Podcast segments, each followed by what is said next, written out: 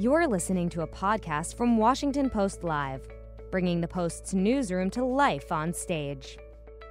In 2009, glass-blowing artist James McKelvey teamed up with friend and Twitter co-founder Jack Dorsey to create Square. Today, through his new company Invisibly, the serial entrepreneur is disrupting big tech by returning personal data back to consumers. McKelvey sits down with Washington Post Live to discuss the dangers of personal data online and how his company is making a difference. Let's listen.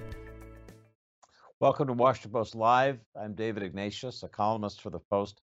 Today, on our continuing series, The Path Forward, our guest is Jim McKelvey, who was the co founder of the payments company Square, which makes those little devices that you've often used to make payments uh, through an iPhone, and, more recently is the founder of a company called Invisibly, which is trying to give data uh, creators greater control and use of, of their data.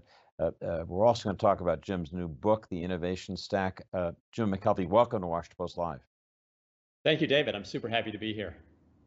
Cool. Well, I want to talk uh, first about the question of, of personal data that we're all generating, often without use uh, even understanding what we're doing. Uh, I want you to explain to our viewers a little bit about the data that we create and the ways that others, often unknown to us, are using it. So then we, we can then talk about ways we can control and maybe even monetize it. So um, if you look at the things on the internet that we consider free, they're not actually free. They are, in fact, things that we pay for uh, through our attention. So we're essentially selling our eyeballs, uh, sometimes unknowingly, but we're selling our attention uh, through these platforms that are really not um, uh, conducted in our best interest. So the big problem that we are trying to solve is to figure out a way for people to take control of that transaction, or at least um, control if they want to. Now, I'm not you know, advocating that people you know, scrutinize everything they do online. Uh, I'd like the solution to be passive and almost invisible, but people should be at the forefront of, of making decisions about their attention because it's one of the things that we really, um, that, you know, that makes us who we are. So the, the question is what the social media companies that we use that uh, allow us to, to communicate with others, uh, share things, what do those uh, companies do with the, the data that we often unwittingly are creating? How, how do they monetize it? Well, basically, they build a profile of who we are, and then they sell access to that profile um, to advertisers. And that's the basic model. That's how Facebook works. That's how Google works. These are all basically advertiser paid platforms, which means that you are the product. In other words, you as an individual or sometimes as, as a representative of a group are getting packaged up and sold. So uh, now we come to the question of your new company, Invisibly, and the ways in which you propose to give us greater control of that data, allow us, uh, in effect, ownership of it, and I gather uh, are thinking about ways that we could actually monetize it, get paid for the use of it. Tell us about Invisibly's uh, basic business strategy? So the basic strategy is to allow consumers to opt in or opt out to um, their uh, ad viewing, um, and to a greater extent to opt in and opt out uh, to the the way they consume content. And, and let me explain what this means. Uh, right now, what we have is an economic model that allows um, no consumer input except by the amount of time we spend on a thing. Okay, so if I like something, the only way I can sort of vote that up is by spending more and more time consuming that thing. Um, and that's a really inefficient way to consume. It would be as if um, food were sold by the calorie, you know, and the only way you could, uh, you know, pay for a good restaurant would be to eat a ton of food. Um, so I think what what Invisibly is, and it's an experiment. Like we don't know if this is going to work, but it should work. And I've I've worked out all the math, and I'm actually on the Fed now, so I've got I've gotten some great economists at the Federal Reserve to sort of vet this math for me. But but the idea is basically this: give people choice over how they choose to engage with ads and engage with content, and then allow an economy to flourish. So uh, we think about, you know, I'm, I'm in a big city right now. I'm talking to you from New York City today. And um, we have great restaurants in New York. And the reason we have great restaurants in New York is because there's competition. And if you're a lousy restaurant, you go out of business. But if we wanted to wipe out culinary excellence in New York City, there's an easy way to do it. And that is just say, okay, um, every meal costs 10 bucks. And you'd say, oh, great, I'm going to go to New York City and eat in a great restaurant. But you wouldn't because that restaurant would go out of business. They can't afford to put food on the table for 10 bucks. Now, they can afford to feed you, just not what you used to be getting. So the business model that would all of a sudden take over is let's make the cheapest food possible and that is barely acceptable to the public. And all we have to do is be a little bit better than the next person, but no excellence. That unfortunately is the economic model that gives us content right now. So with a couple of exceptions, you're one of them. The Washington Post, actually, we got a lot to talk about the Washington Post because you're one of the organizations that asked me to do this five years ago. Um, but with the exception of five publications in the English language, Washington Post, New York Times, Wall Street Journal, Economist, and the Financial Times, most are supported by advertising. And that advertising is basically, uh, it's an economic model where the only way you can pay more is by spending more time. And that's a terrible way for me to generate uh, revenue for content.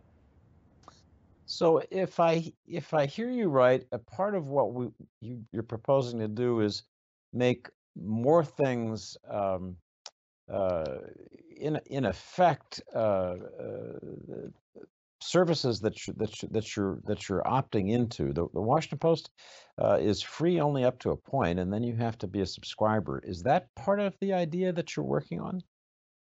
Yeah, I don't think it should be free at all.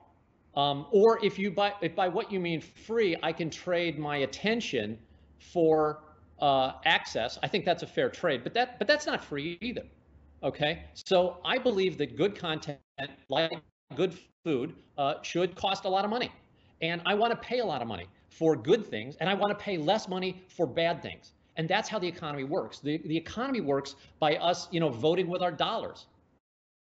And that's what gives us basically everything that you see in the world has been vetted by this sort of invisible hand of capitalism that says, well, you know, we'll pay more for this and less for that. And that signal, unfortunately, doesn't exist in the world of advertised based content. In the world of advertised content, basically you get clickbaited, you get tricked, you get, um, you, you, break they, they break the promise all the time they basically say here look at this article that's going to be great and then you realize that no it's not that great but by then you've seen 20 ads and they win so in the Invisibly system, what we imagine happening is first, we're going to give people um, basically a payment. We're going to say, here, do these things, which are basically viewing ads or for surveys, things that normally, you know, Google and Facebook would be paid for, but we're just going to pay you. And it's going to go into this wallet. And then from that wallet, you can spend and you can spend it on content, or if there's enough in the wallet, I mean, I guess presumably you could spend it on other stuff. But right now, our focus is to allow you to be able to afford whatever content you want effortlessly. And so if you look at the average revenue that a that a newspaper magazine makes on an article, it may be a fraction of a cent. So what we do at Invisibly is we envision a world where that fraction of a cent purchase is made by essentially an invisible agent, in essentially a um, well, I mean, it's an agent. It's somebody who works on your behalf who understands your preferences and is going to make those payments for you. Because you don't want to be bothered with spending half a cent here and three cents there and oh this was really good i'll pay a nickel. You know nobody wants to be bothered with those amounts. But the idea is that in aggregate those amounts are what create the content that we put in our brains and jim how, how will i pay invisibly to be in effect my content manager and purchaser uh, in the ways you describe how will that work oh but like a classic agent, we're going to take a cut. You know, where I, you know, I've got a, I've got an agent now. Believe it or not, you know, he takes 20%. I think we're taking something like that. You know, it's, it's a standard. You know, we're there's going to be a little sort of fee. Um, but the point is more to allow the person to exercise decisions because here's here's what we want to do. I want to create a world where somebody who creates content let's say let's say you you've written a, an article or a book, okay? Um, so I, we're going to talk about my book later. Let me tell you about my book. Every time I rewrote it, it got shorter. Okay, I, I drafted the thing eight times. Every draft got shorter and shorter and shorter, um, because that was the value. It was taking this big pile of stuff and and and and just reducing it to its essence. But if today I'm writing an article, and the article takes 10 minutes to read, and I say, boy, if I spend another two hours on this, I could get the essence of this article down to something that takes five minutes to read. There's no incentive to do that because the advertising revenue for a five minute read is less than a 10 minute read. So we're encouraging the creators of the world to sort of overstuff everything that they create. We have a saying in our business, Jim I didn't have time to write it short. And I think you're capturing the same uh, truth that we know. I, I, we have a, a, interesting question, very direct uh, to to our, I think our viewers' interest from Laura Walker in Washington State, and I'm just going to read it. We can put it on the screen. Is there any leverage that can move social media platforms like Facebook to stop this practice, this practice of using our data uh, in ways we don't know to make money for themselves and return decision making to users? I think you just described one way we could do it. But uh, outside of your own business model, what what what other ways can people think of to to get more control of the of the data that is their social media life? Unfortunately, as an individual, I think there are very few options. I mean, you can opt out. I mean, I did. I've I've I've never used social media. I mean, I use Twitter because my friend founded the company a little bit, but I maybe sent 30 tweets in my life. Um, the the option for an individual is very limited because first of all your information as is limited. Like you don't even know what they know about you and you don't know how they're using it. And and they don't make that easy. And even when the government steps in and says well we're going to pass gdpr and we're going to force these platforms to share information the way they do that is in such an obfuscated way that you really don't know. So as an individual i'm afraid that there isn't much choice now. Now, collectively, I think we can do something. Uh, one is an alternative, which uh, you know ultimately I hope uh, invisibly may create this you know sort of parallel economy where um, there's just market signals. That's that's kind of all we're hoping to do. Um, the other thing I think that's going to happen uh, is governments are at some point going to step in, and we've already seen some some some of that happening. I believe. Uh, I mean, I believe the governor of Korea just or South Korea just did something this week um, as far as platform access uh, for uh, Apple and uh, Google. So I think you're going to start to see government action, but as an individual, I wouldn't know what to do. So I, I was going to ask you whether being a data hermit uh, is an, uh, an answer. It sounds like you're describing yourself as a little bit of, of one. Um, I'm information obviously hermit. that an information. Well, I hope Yeah. not an information hermit, but a data creating hermit, not not creating data that it can be can be monetized by others. Well, look, for me personally, I found that I was getting too stressed out by using social media. I'm so naturally competitive that I think if I cared how many followers I had or anything else, um, it would just drive me nuts. And I apologize, by the way, because I know some of you follow me on Facebook and follow me on Twitter and stuff. And, and I apologize. Those are PR flacks that I have hired to sell books. And and they're not me. I, I use I use it, but I, honestly, it's it's not me. And I'm my, my followers. I'm probably gonna get a nasty email today from my PR folks. But like, I get too stressed out. I just can't handle it. So I, I want to ask you what, what may sound a, an odd uh, question, but uh, I worry sometimes about the, the tyranny of, of metrics. When we know so much about what people want, what people are clicking on, there is an enormous uh, demand signal, a pressure on us as creators of content to give people what they've already already clicked on. So we Oh end my up God. Creating what's already been created, and things are driven uh, more and more towards similarity, uh, you know, more intense versions of what you've already said you like.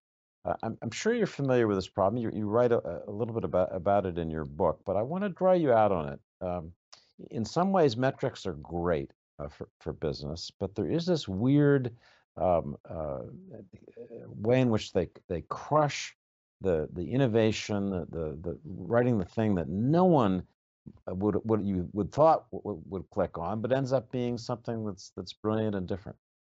How do we deal with that? Yes, you'll never copy your way to brilliance. Um, and I've been in your offices. Last time I was there, you had Chartbeat up. Do you still have that? We we we have all kinds of metrics. We know so much about what people like in our stories and our headlines. You know, we that's that's we know what people click on. So for those of you who haven't been in a newsroom lately, what I'm talking about is a real-time color graph of what people are clicking on and what's selling.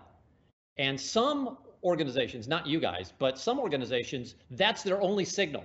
The only thing they care about is not the truth, it's not the social impacts of what they're saying, it's just can I get the next click because that's how they're rewarded.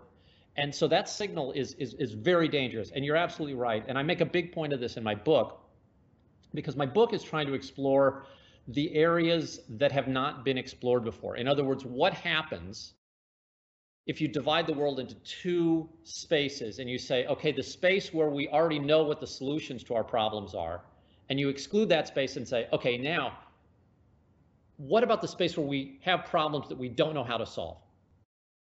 Because those problems, you can't copy the solution. In, in, the, in the solution space, like in the, in the world where we already know a good solution, the smartest thing is almost always to copy the solution. Maybe adapt it a little bit. But metrics, statistics, expertise.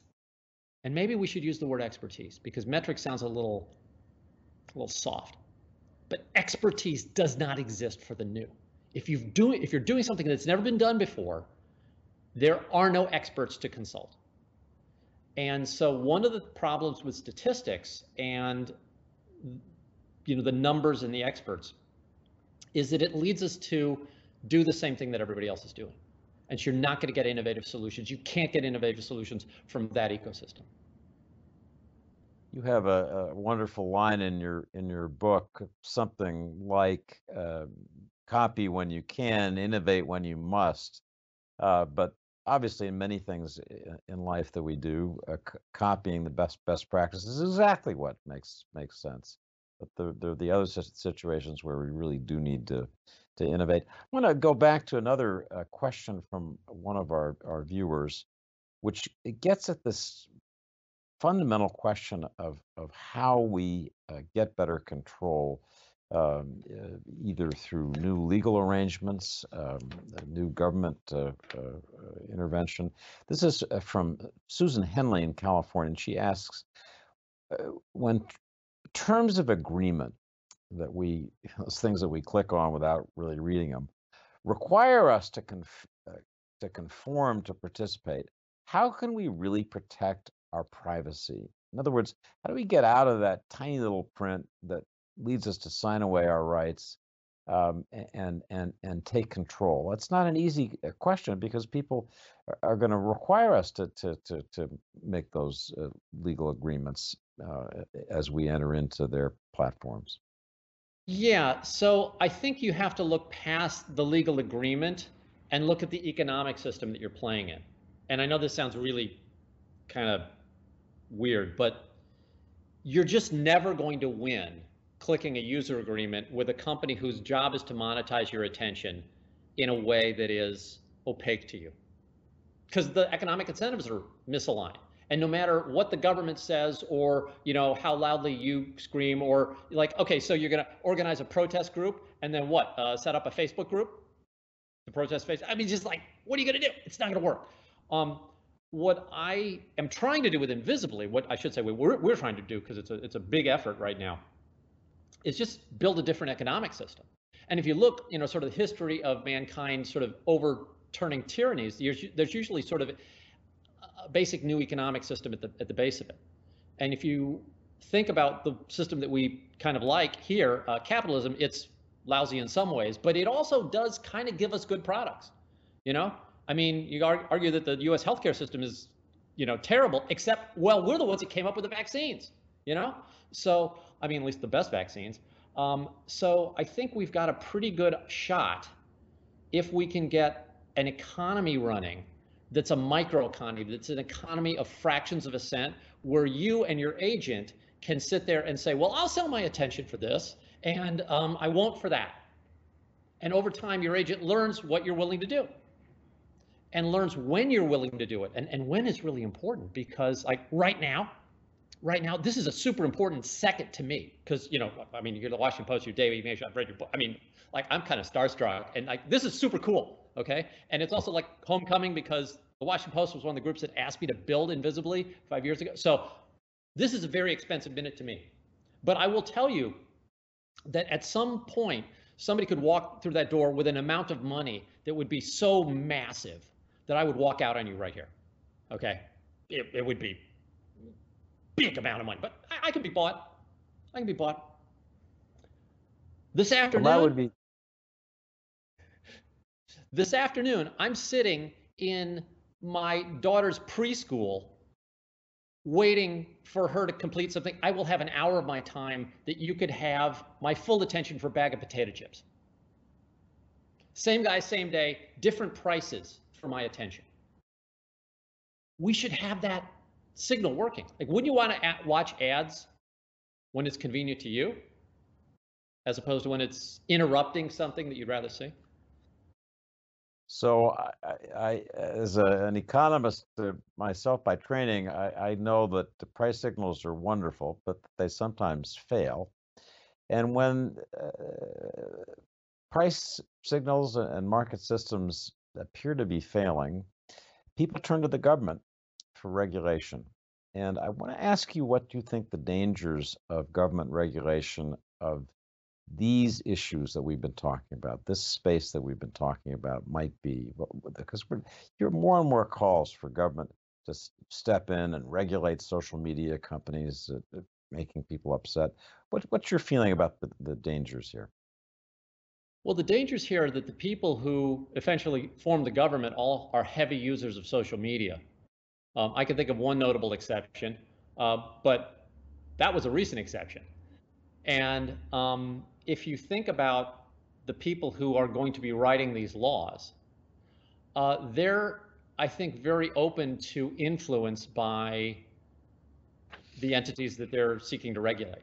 So I think there's a natural danger there. Now, do I believe in government regulation? Yeah, to some extent, I think we should have it.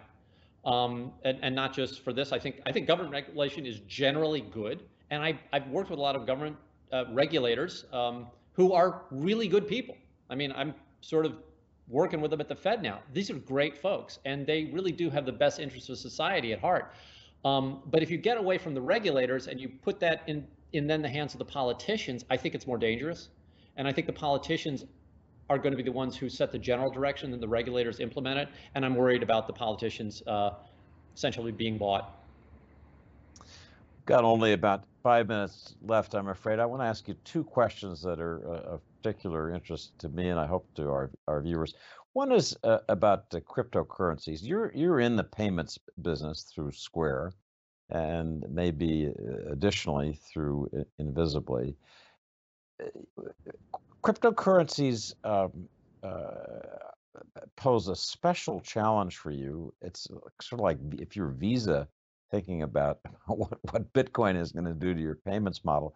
What do you think about about cryptocurrencies? Do they worry you? Uh, do you think the government should regulate them as it does other, uh, other aspects of economic uh, interaction to make sure that, that consumers are protected? Yeah, so crypto's so new and, and it's such a broad category that I can't sort of speak conclusively on anything. But you know, generally, I think um, anonymous payment is bad. Uh, and what do I mean by that? Um, and I, I, got into argument with Jim Bullard at the Fed in St. Louis because he was saying, well, actually, it's very efficient economically for anonymous payments because illicit commerce, which can be thought of as valid commerce, uh, should should have a way of paying. And it, Jim's an awesome economist. You know, so we are having this sort of theory, and he might have been just messing with me. Like I'm not really sure. But the point is, um, if you look at what happened in Sweden when they got rid of cash, which is again an anonymous form of payment, uh, petty crime went down. Actually went down, and then it came back as as all the petty criminals uh, started using euros. But for a while there, if you stole somebody's bike, you couldn't fence it in Sweden because you had to use electronic traceable payments. And I think one of the issues that we've got to get around uh, with uh, the crypto world is the ability to hide bad behavior. We just don't want too much of that. And I think the governments are going to get involved, and that's probably appropriate. Uh, that said, it's a wild, wild world, and um, there's a lot of good that can be done by breaking the ties that you know have bound us to the past. Final uh, question, Jim, that uh, goes to the heart of your uh, success in creating Square, and it is the kind of story you tell in your in your book about the innovation stack, um, and that's the story of how you managed to fend off Amazon, the overwhelming retail uh, giant in our in our economy. Just briefly tell us that story, and I'll note, obviously, for viewers, the Washington Post is owned by Jeff Bezos, who until recently was chief executive of, of Amazon. Tell us how you beat Amazon. Yeah, so um, Amazon attacks Square the way it attacks a lot of small companies when they're still startups. We were still a startup. This was 2014. They copied our product, they undercut our price, and then they added the Amazon brand name and um, some other stuff that we didn't have. And everyone was expecting Amazon to kill us because at the time when Amazon did this to any startup, that startup died or was bought by Amazon. So, so we were looking at a 100% mortality rate. Um, and we fought Amazon for about a year. Uh, interestingly enough, we didn't do anything differently. We kept doing the same stuff we were doing. We didn't even match Amazon's price. So they had a lower price than we did, and we did not lower our price to match them. We just basically carried on. Um, and then amazingly, Amazon quit. And and and you know, in in in um, uh, in deference to your uh, to your patron here, I will say that when Amazon gave up, they gave up in a really cool way. They actually mailed a square reader, one of those little white squares, uh, to all their soon-to-be former customers. So they they they did this, and and and it was fantastic. I was super happy about that. But then it, this this this question in my head was like, why? How did we win? Like, how did this happen? Is was this do you know, like it was a statistical impossibility. What in the world happened here? So I went on this three-year research quest where I was basically looking for other companies that had had similar experiences. And what I found was sort of amazingly that, in fact, it was a rare but not super rare experience, and that this process where companies, for whatever reason, were prevented from copying in their very early stages and had to invent, and I mean forced to invent, led to these companies that later dominated the world. They, they became the biggest bank in the world, or the biggest airplane in the world, or the biggest X in the world. And I saw this pattern, and I was like, "Oh my God, I got to write a book." Actually, actually, I didn't. I didn't have the guts to write a book. Um, I got a homework assignment from Herb Kelleher. So Herb, who was the legendary founder of Southwest Airlines, I, I went, I took all my data to him because I was studying Southwest and I wanted to talk to Herb to see if I was crazy. And Herb was like, he's like, how are you going to share this with the world? And it was like, it was like getting a homework assignment from your idol. so Herb was the one that sort of pushed me to write. But um, look, it's a pattern that I thought was really interesting because at the core, what I saw was that these were normal people in extraordinary circumstances and they had this weird tool set. And the weird tool set, if employed correctly, allowed them to do things that were thought to be impossible. In, in, in our case, it was fending off Amazon. So I'm going to show a copy of the book, which is what we authors uh, always like to, to see. Uh, it's a fascinating collection of examples of success uh, through innovation. Southwest Airlines, uh, as Jim mentioned, IKEA, the Bank of America, which used to be known as the Bank of Italy. Uh, people probably don't remember that, and Square itself, uh, Jim's own company. So I want to thank Jim McKelvey for being our guest today on, on Washington Post Live. Jim, thanks for, for being with us. Come back and see us. David, thank you so much for all you do to keep the world informed, and you're one of my heroes. So thank you. So Please come back to Washington Post Live for all of our programming. If you want to see what we've got coming up, go to WashingtonPostLive.com. We'll look forward to seeing you soon. Have a great Labor Day weekend, and we'll be back with you soon.